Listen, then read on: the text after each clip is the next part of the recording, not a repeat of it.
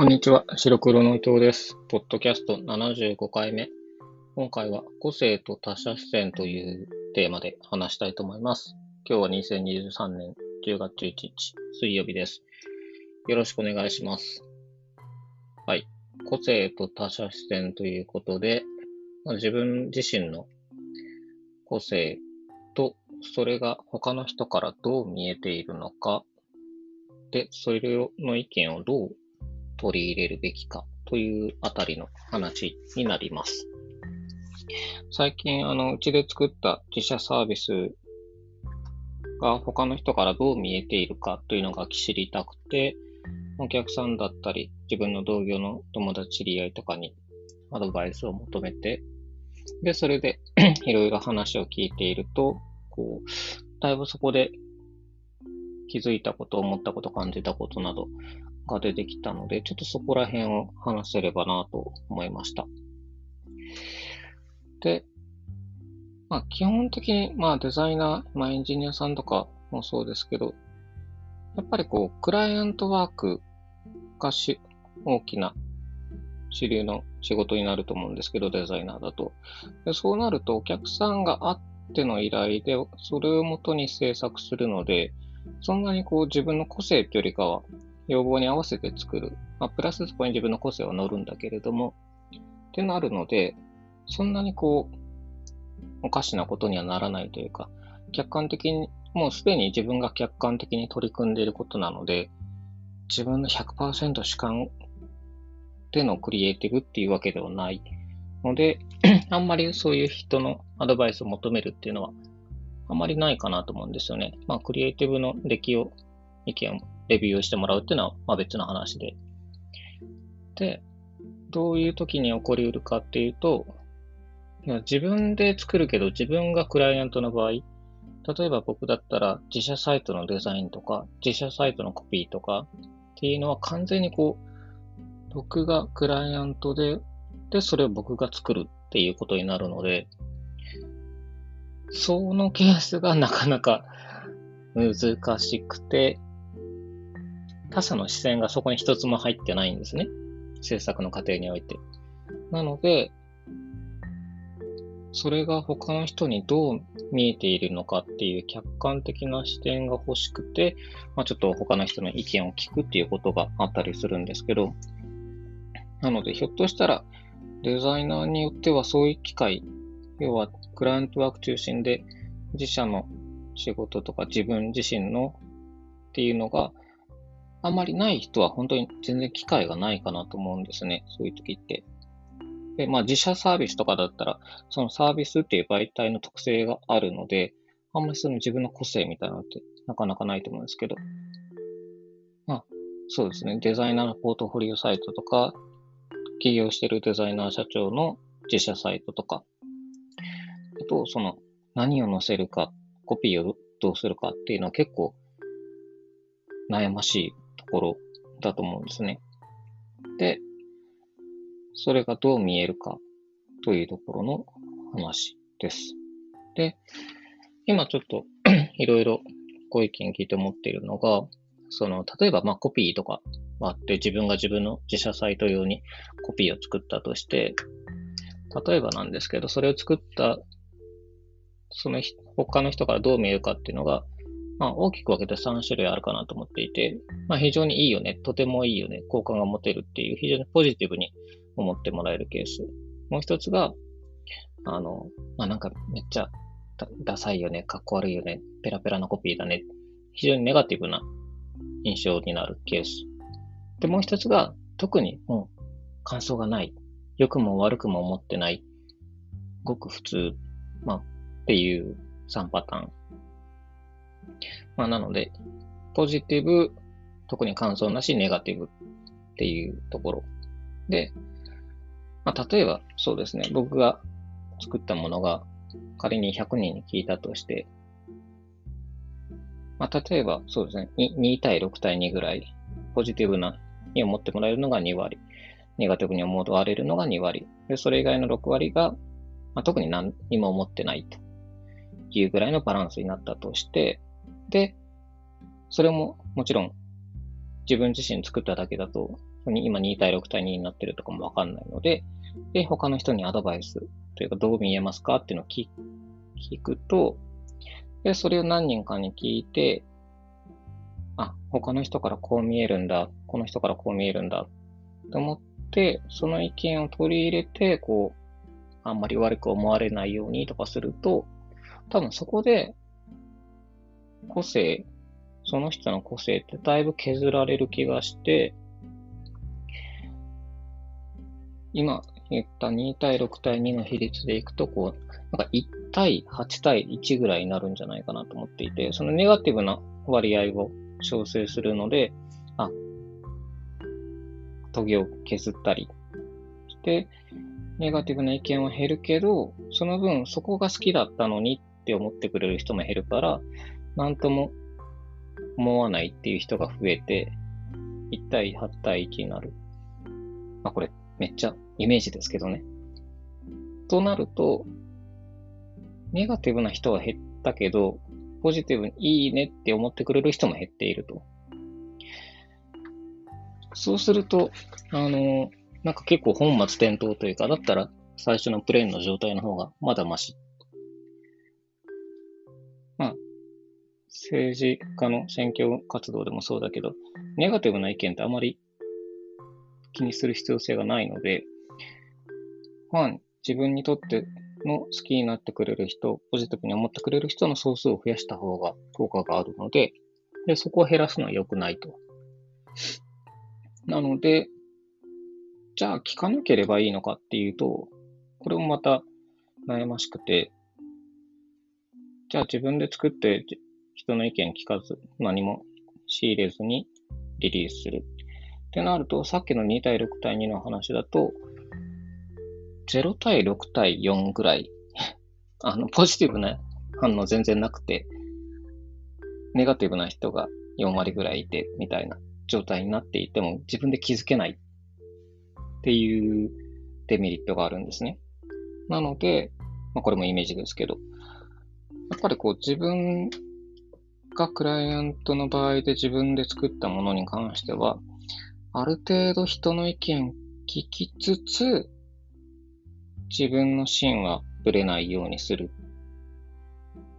なのでもうめっちゃバランスだけの話でいくと、2対6対2の、その2を2.1ぐらいに伸ばしつつ、6はそのままネガティブな2を1.9ぐらいに減らすみたいな。ほんの少しでも自分の個性を強調して、ネガティブな部分を減らす。みたいな微調整作業になるんじゃないかなと思っていて、その皆さんの意見を全部 トイレ入れて調整していったら、その個性というか、軸となる部分も多分削れてしまうので、やっぱりどこか飛び出ている部分が疲れたり嫌われたりするので、それ自体なくすっていうのは、ちょっとリスキーかなと、個人的には思います。ただ本当これが、やっぱりクライアントワークだと発生しないので、自分のがクライアントの場合、で、デザイナー、まあ、今までこう、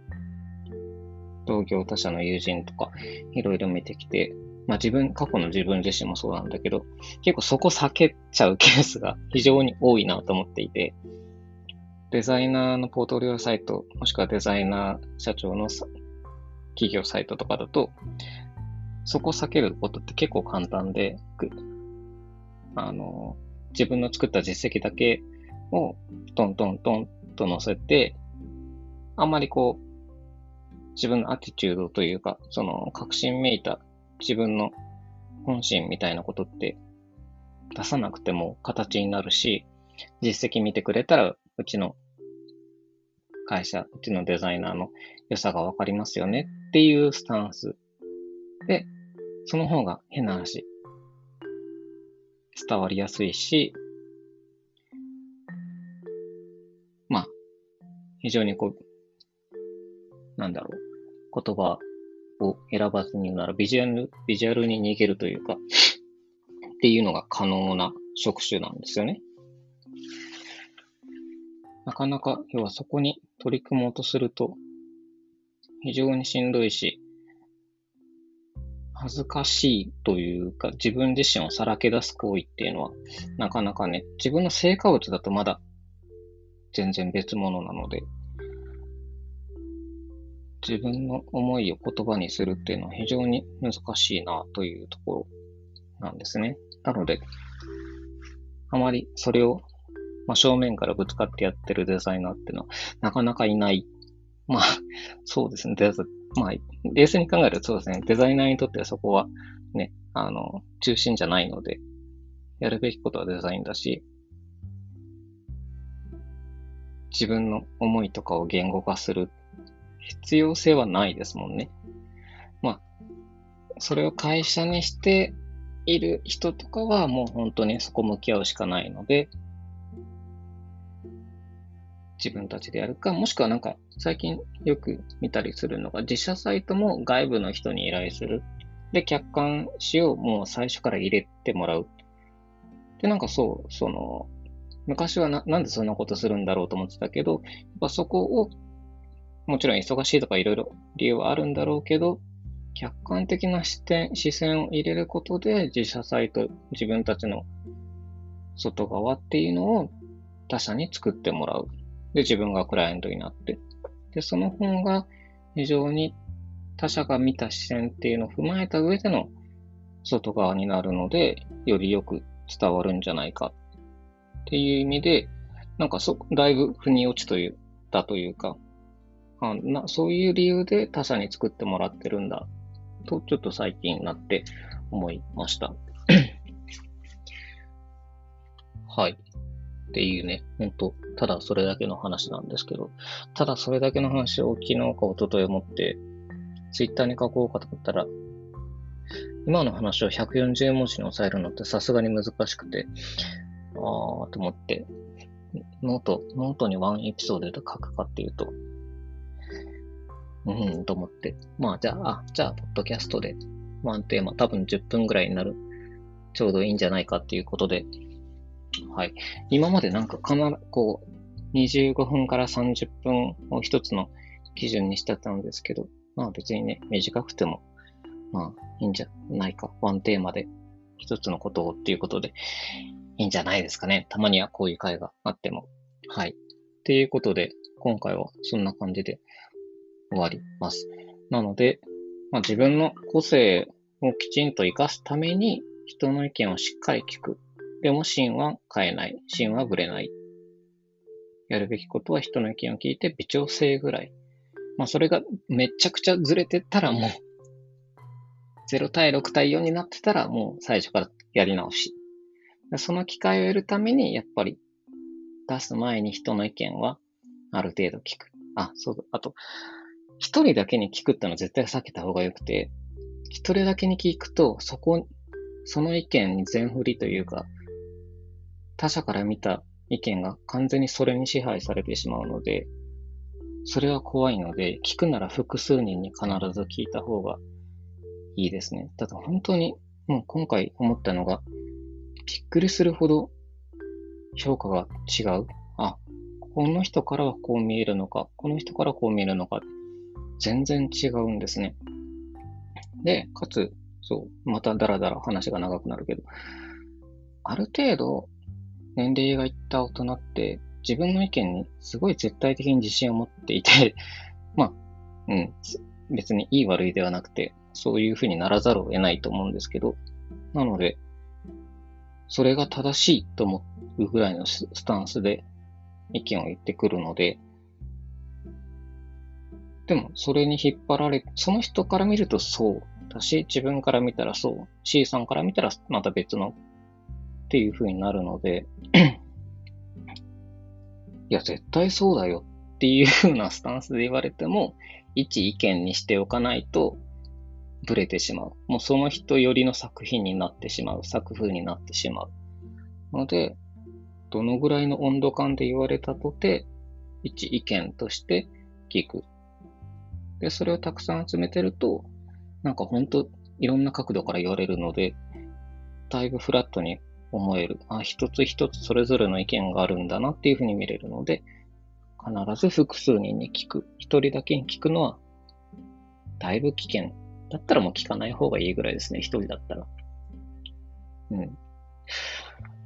そういう感じでした。なので、まあできるだけ人の、まあ、意見を聞いて、自分のスタンスはそこまでぶれないように微調整するっていうスタンスが良いんじゃないんでしょうか。はい。っていうことで、今回はこれで終わります。はい。ありがとうございました。また次回、さようなら。